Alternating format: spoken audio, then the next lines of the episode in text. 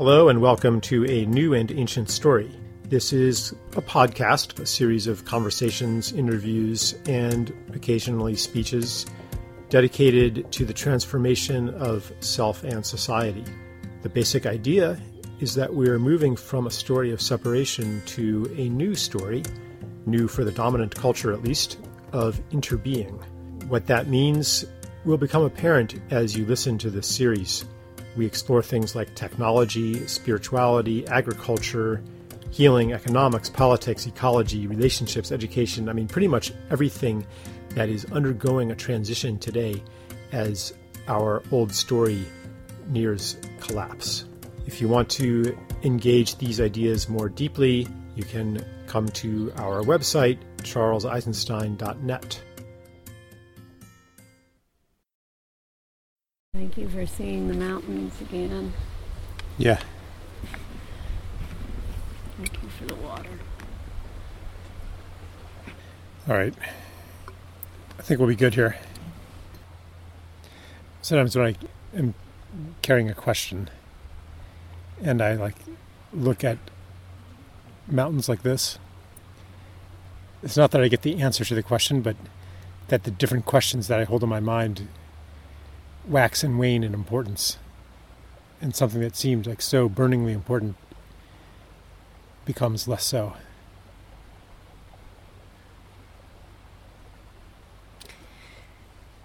Yeah, I think that's why I live here in part, or spend a great deal of time here because the nature is extreme, and as humans, we're really small here. Mm-hmm. And it kind of gives a better proportion in terms of how, as humans out in the world, we forget our proportional relationship to to nature. At least that's my experience. And here, I'm I'm just humbled every day. You know, I just put in my place, mm-hmm. and anything that I feel is so huge and so overwhelming, I just take a breath and I go, really? How, how long have these mountains been here and these rocks and these trees? And, you know, it's like a, a book can do that for me on occasion. Like um, 1491 is mm-hmm. the book of what was this land before old Columbus came, but not as quickly as actually being in a place like this. So I'm just really grateful for that. And I want to offer that experience to other people.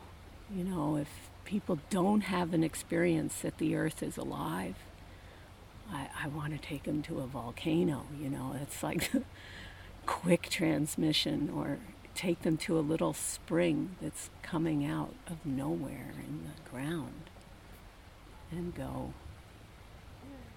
leave them there for a little while. Yeah.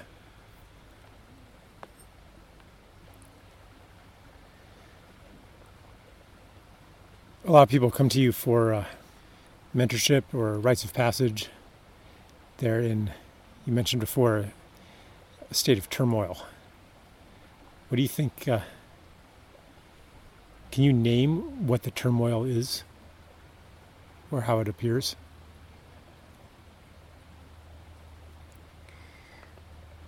Especially young people, but not limited to young people?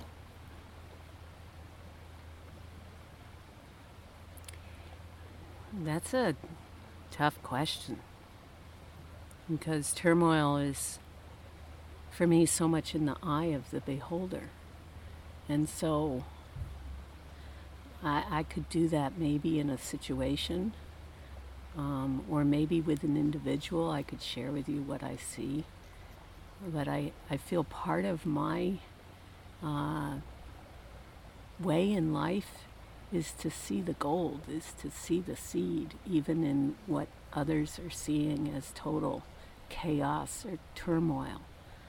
So, within an individual who's um, labeled schizophrenic or psychotic, you know, I, I, I don't carry that definition, at least in my first being with them. I see the seed of gold in them and wellness in them and Mm-hmm. And, you know, like the fires that came to California, you know, that was terror and turmoil for so many people. And I get it. I've lived through two fires, it's real. And I have to say, the fire that came and took so many of the places that I spent so much of my life building at Ojai, I, I saw it as a blessing. Mm-hmm. Ultimately, it was a blessing, and it was the right thing at the right time. And that is not to negate the suffering, it is to, um, again, see the medicine of um, that kind of wildfire.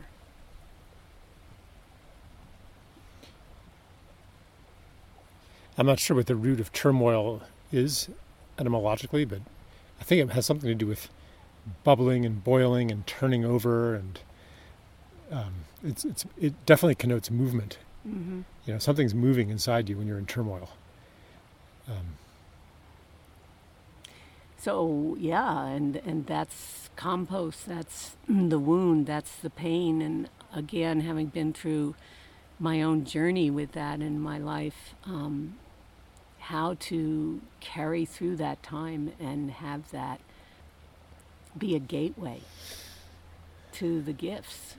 And this isn't new information. I mean, fortunately, there are a lot of people in this world that look for the gift in the wound right. and the gift in the turmoil or the gift even in the destruction and the extinction of our times you know um, it's getting really intense now to find the gift in the the destruction that's happening in our world and yet I still feel that's what I'm here at least to do and so every difficult situation inside or outside, you know, to move through it, to go into it further, to have the space to go crazy. How many people I know, myself included, we go crazy from trying not to go crazy.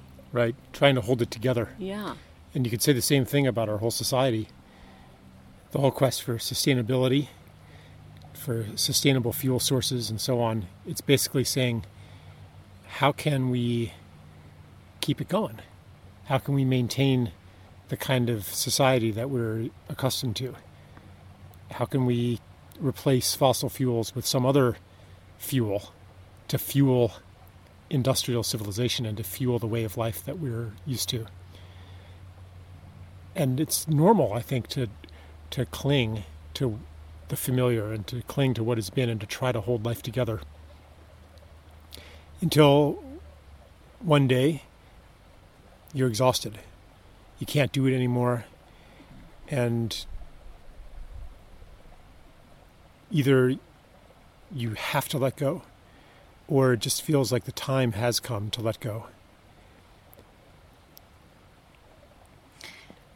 Or I just don't have like the motivation to, to hold on anymore. Or it's impossible. You get old like me. Or it's know? impossible. yeah. You know, you have to face death. We have to face our own death. We have to face the death of this planet. And is that in 12 years or is it in, I don't know. But what am I willing to sacrifice or give up or change to have it be as healthy and as whole a place for as many beings here as possible? You know, I, I'm willing to give up travel. You know, do gooder travel, ecotourism travel, business travel. What if we set the staying home movement? Um, that's not happening right now as a response, but it could be. It could be. And what are the responses? I think each of us get to ask that in our own lives and be in as much integrity with our care for life, I guess. And it means different things to different people. I'm going to return to the turmoil because people reach out to me all the time who are in great anguish. because they're not in a position where they feel like they are contributing to to the healing of the world. They they desperately desire to do that. And on the one hand, there's no economic support for the kind of things they want to do. And there may also be no place in the world, no job description that gives them the recognition and the resources that they would need to, to do that kind of work.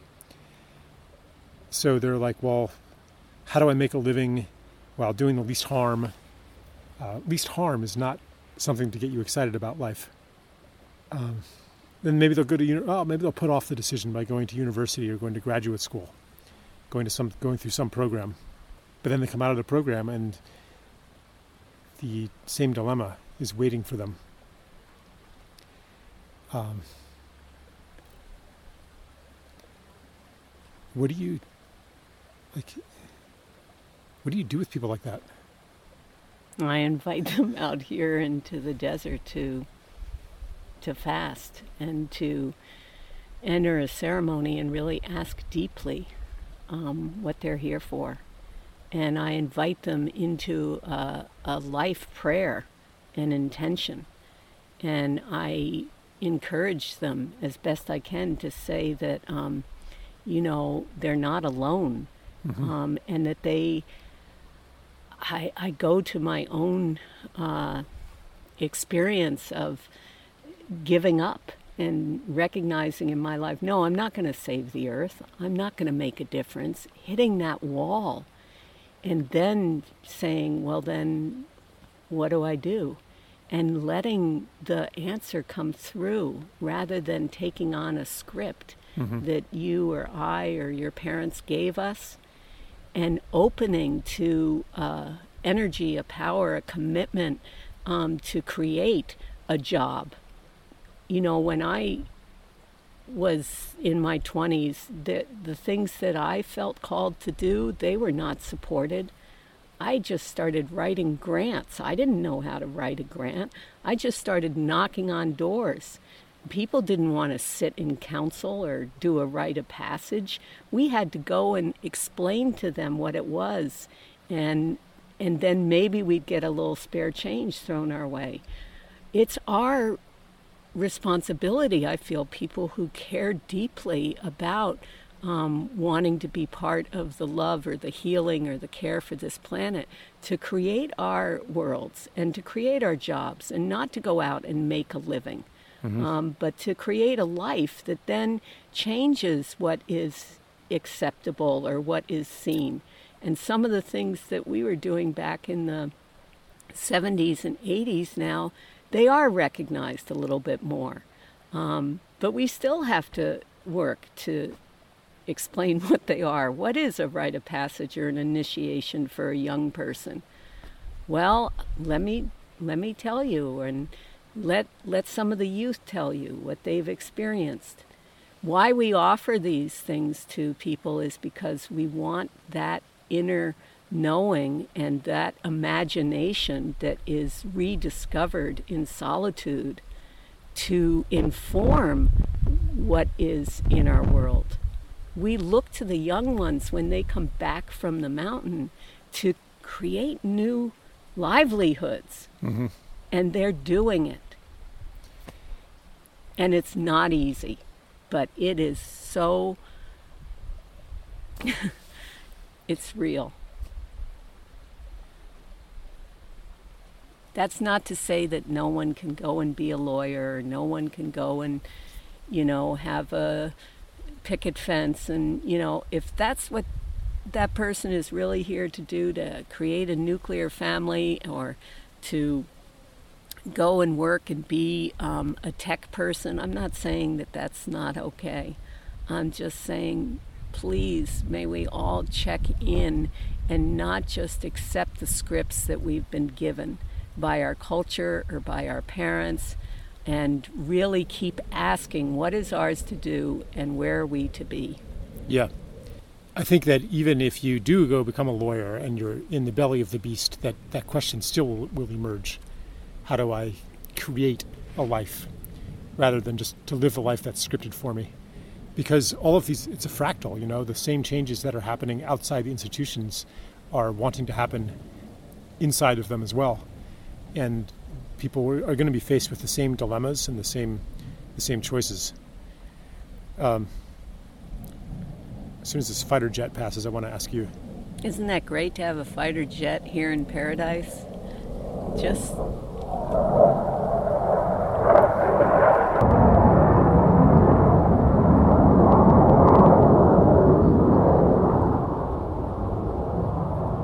just to say they don't fly over here every day. That was for you, Charles. Uh huh. I'm yeah. honored. yeah, that was. It's a strong reminder, like, even in some of these places that we think, you know, they're most pristine and most special and where most solitude is.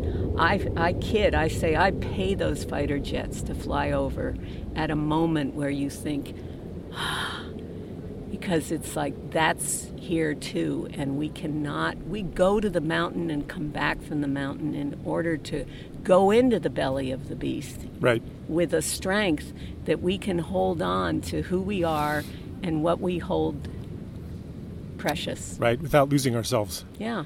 Yeah. you know, I've thought quite a lot about initiations and rites of passage. Um, and one thing that has been uh, a sticking point for me is that in a healthy culture, if someone is initiated into adulthood or into some other stage of life, it's not just this individual experience, but it's an experience for the community.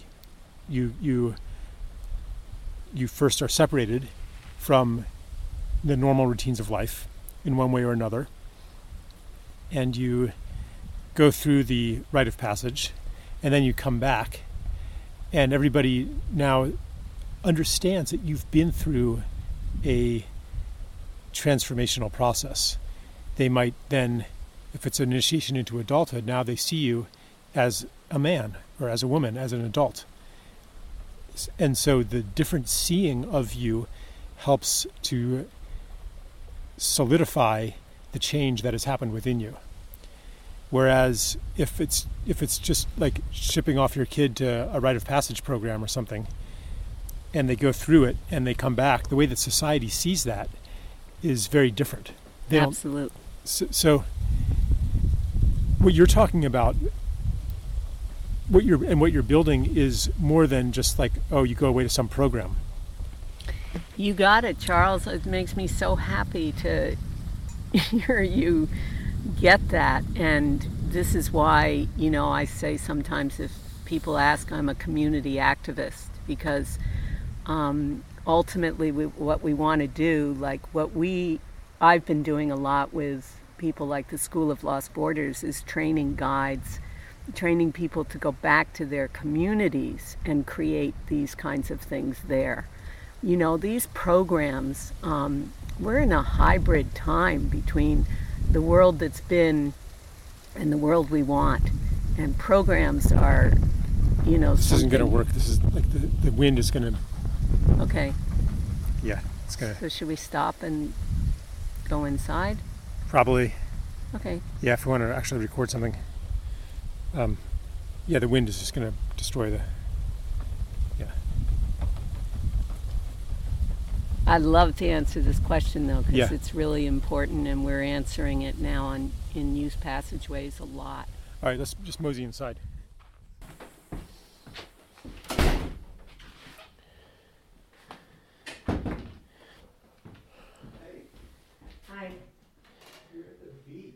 Yeah, we're doing a podcast, but the wind came.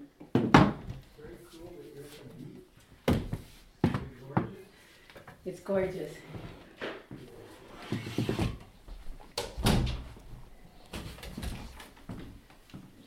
We're still like little kids. We get excited every day about the beauty here. Yeah. It's like we do not get tired of it.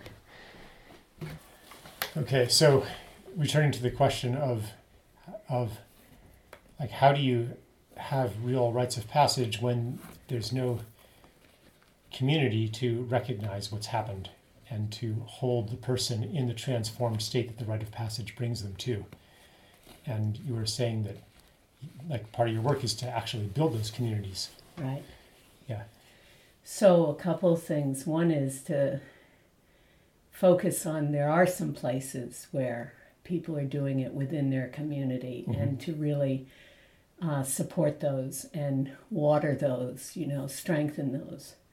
Another is um, like through the School of Lost Borders, we train guides so that they can go to their communities and create um, something there that's appropriate to their place and to their people.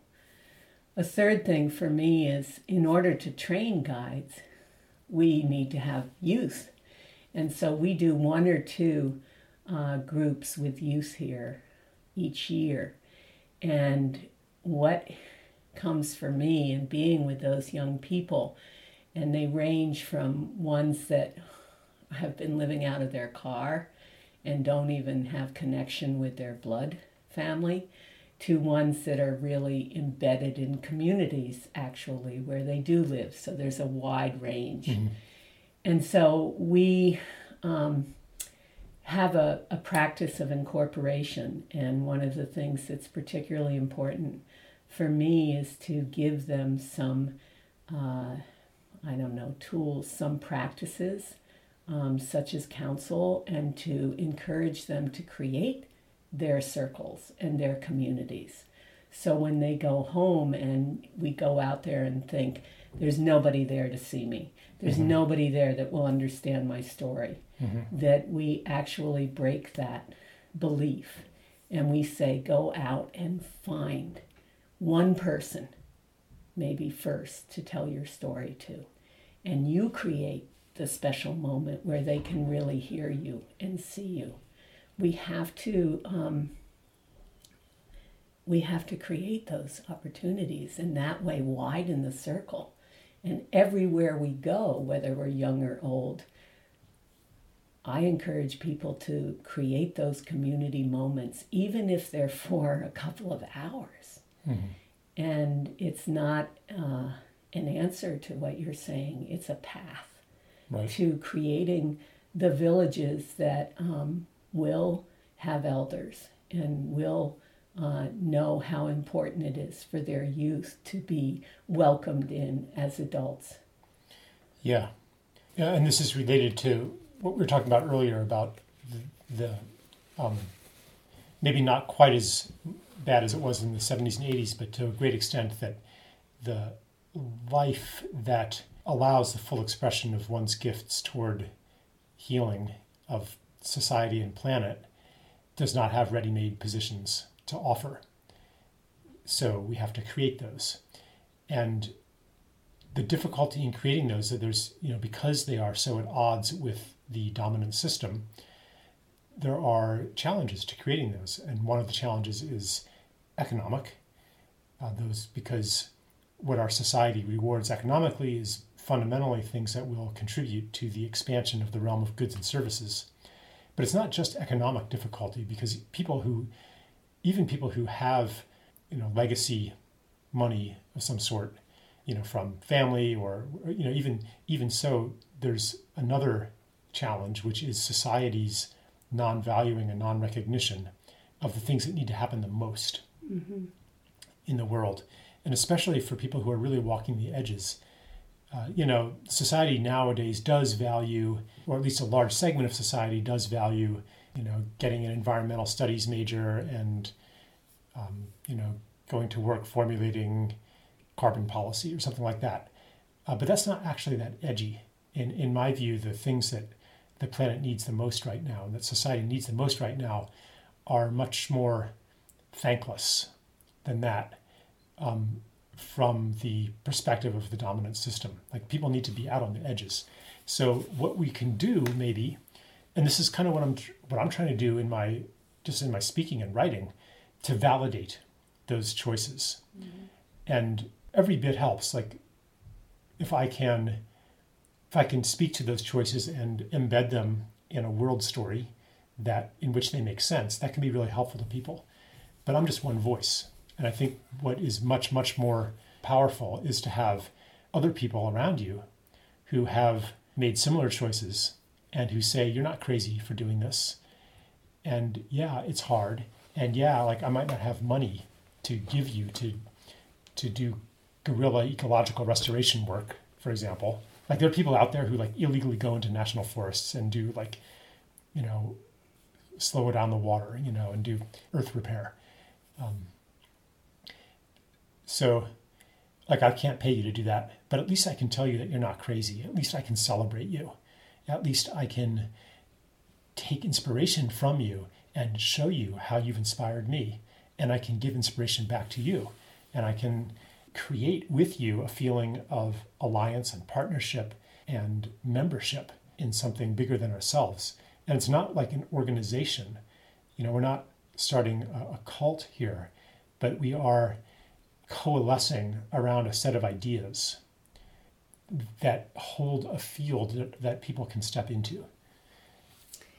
Well, you know, I'm smiling as you're talking because you're singing my song back to me. And what comes in listening to you is uh, the, the Noah's Ark. Oh, there's the mindfulness bell. Great, I get to take another breath. Um, you know, for me, uh, I think of Noah's Ark because I think of, well, God, if you get one other person, you know, two animals that mm-hmm. see each other, that maybe that's enough. And I guess when I was in my 20s, um, I, I didn't meet that many people who were making some of the choices I was making, and I felt very alone, as I know some people on the edge of life mm-hmm. um, do.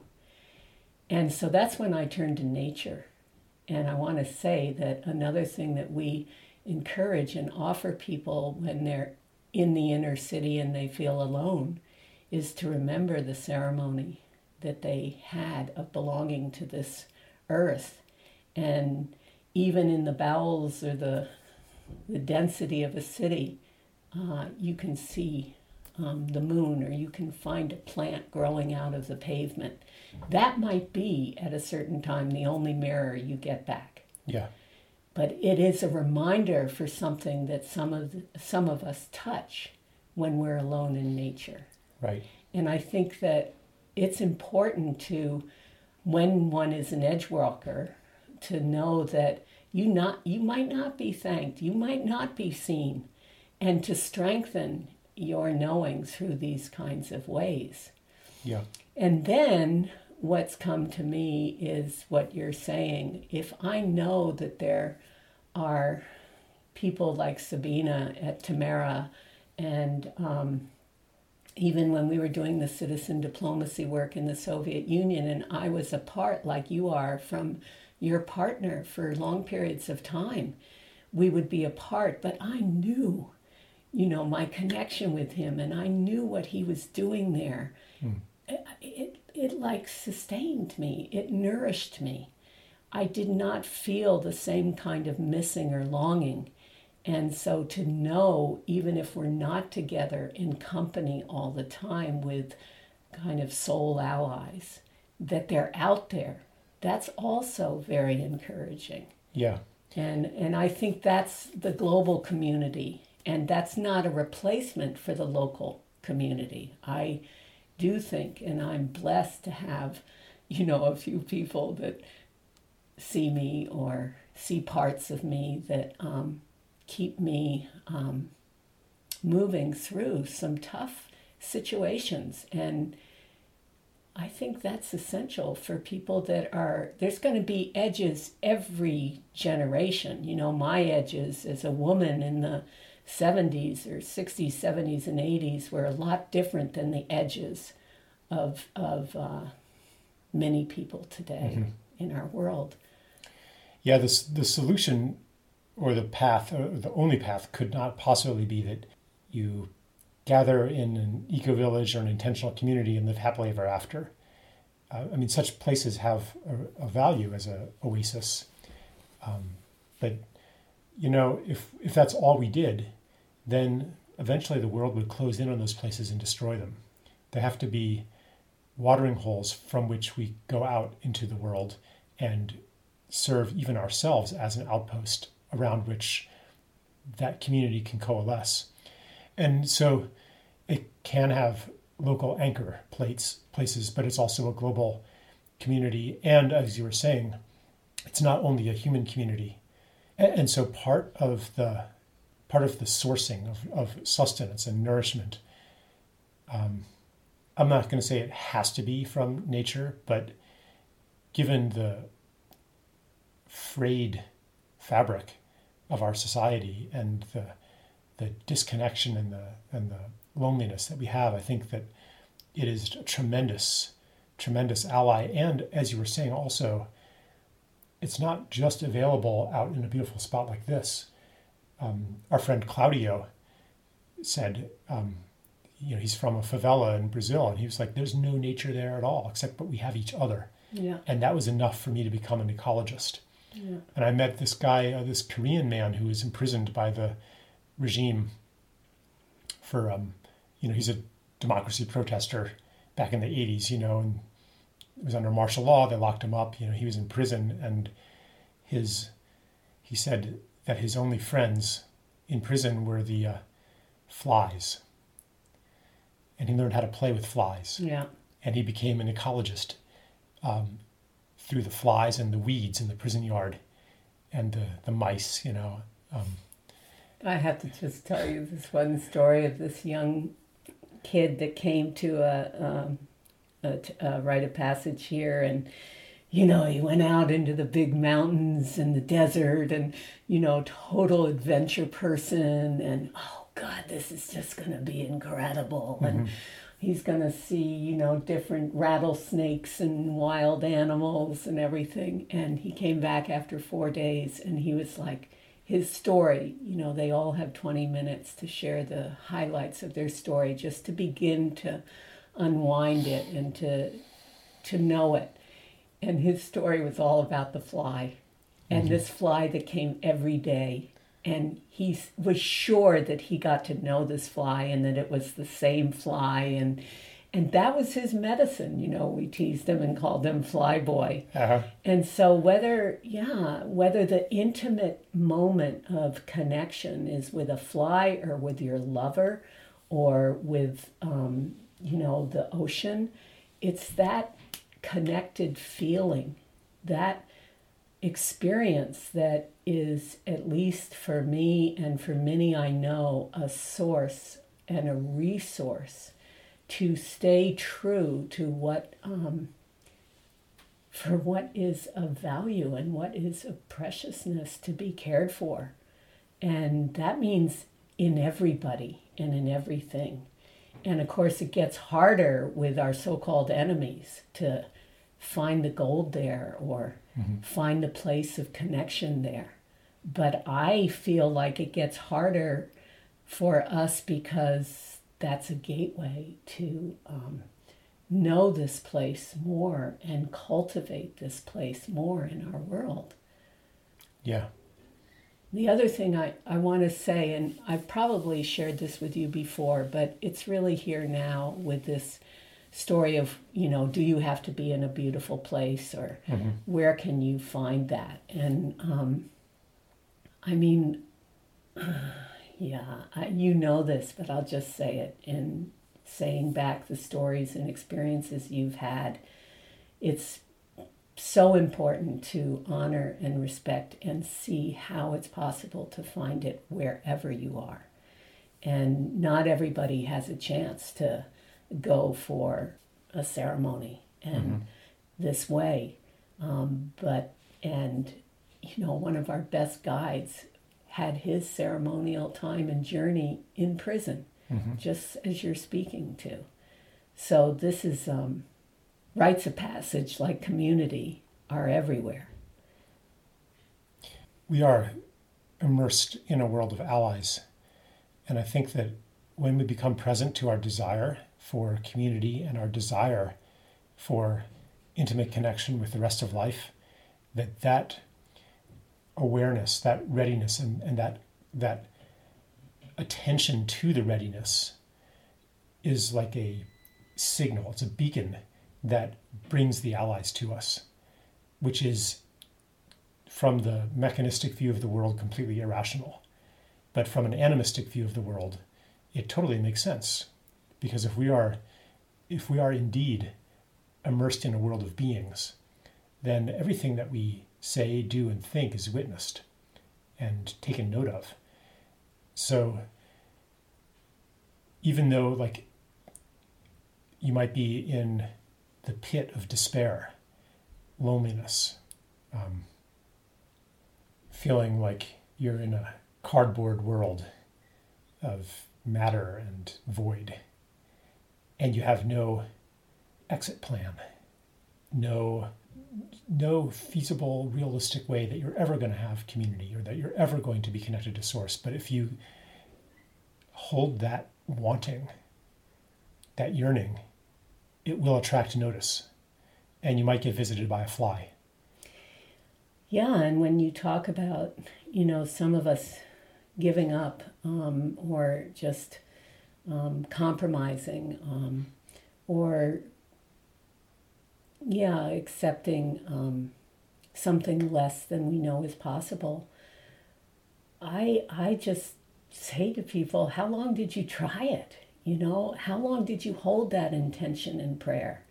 You know, did you go to sleep at night and ask for a dream? And did you do it once or twice? I feel like sometimes this generation is impatient mm-hmm. in a mm-hmm. good way. And there's also a downside to the impatience. You know, like some of the things that I prayed for and wanted 25 years ago and thought they were going to happen the next day are happening now in my life.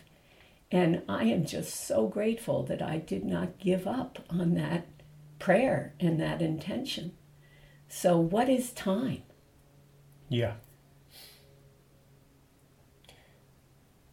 The beings that, that are aware of our prayers, uh, I think sometimes that they they're getting a little fed up or a little skeptical because you know we pray for something, we say we want it today, but tomorrow we've totally forgotten about it. Or we, we pray for something, we say we want it, but then we do something that directly contradicts the thing that we say that we wanted. Mm. So they're like, they're like, well, I really would like to grant your prayers, but I'm not sure what you want. Mm. You know, do you do you do you really want um, to live on a healed planet? Well, if so, then why are you using all those plastic bags? You know, mm I'm not mm. sure if I believe you. I'm not sure if I believe your prayer. So I think, and this isn't to say like, you know, that, that we should strive for purity. I think that purity comes as, or a, a move toward greater integrity and greater alignment comes through the the giving attention to what we really want, to, which starts maybe with unearthing. Like, what, what do I really want? Why am I really here? Well, that level of honesty, I think, is really important. And I can remember one of the first uh, Lakota uh, people that uh, I was able to do a lodge with. I can remember them saying at the start, you know, oh, you California people, you know, you pray for world peace and all this mm-hmm. stuff. You know, get down. If you need a truck and want a truck, I want to hear you pray for a truck. Yeah. And that was such a gateway to be honest. Mm-hmm. Say what is true for you right now because guess what? It could be that it will come. And when it comes, you will find the next thing and the next thing. But that thing that's called spiritual bypass, when people pray for, oh, I want everybody to be healed or I mm-hmm. want everybody to be happy, and they're ignoring a truth in their own life, which is that they really want an intimate lover in mm-hmm. their life, and they do not have that. Mm-hmm. And then pray for that and then see what comes and then see what comes their own say out loud what you really want and find out oh god how disgusting is that and find your relationship to it and maybe go beyond it or not but I think what, you know, many writers came up with a long time, I can't remember, you know the author probably, radical honesty. Brad Blanton. Yeah, yeah. that's yeah. that's a pathway. Um, and without that commitment to really be as honest as we are about who we are, we're not we're not um, activists. We're not healers. We're um, bypassing the truth. And that truth is a gateway. Mm-hmm. Right, and if and if that truth is not acknowledged, then there's going to be a hidden contradiction, which means that the person will be serving two contradictory goals at the same time, which means that their efforts will cancel out, and nothing will happen. One of the stories that comes to me that, um, yeah, I've used before because I feel the dolphins in my life came. Mm for me to um, be with them and, and use my experience with them to illustrate something. And when we were with Lilly's Dolphins, uh, there were people that came and honestly said, We love these dolphins so much. We do not want to release them back to the wild.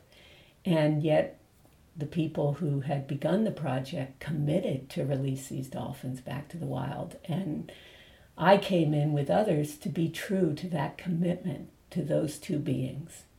And when we got down to it, it was really strong, like to get honest about, I love these dolphins too. My love meant that I wanted them to swim free. I did not want them to be in a concrete pool. Mm-hmm. I wanted them. That was loving them.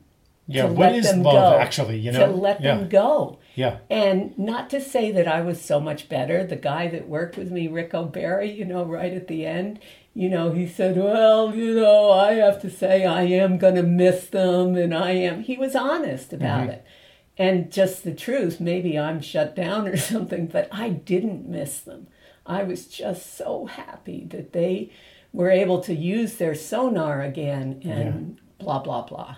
So, this is um, different experiences of love at different times in our life and maybe in our growth, or I don't even see it as a hierarchical continuum, you know, maybe um, I, I will miss them again. but at that time, my truth was that love meant letting them go. And that's, um, that's a gift I'll never forget. Yeah,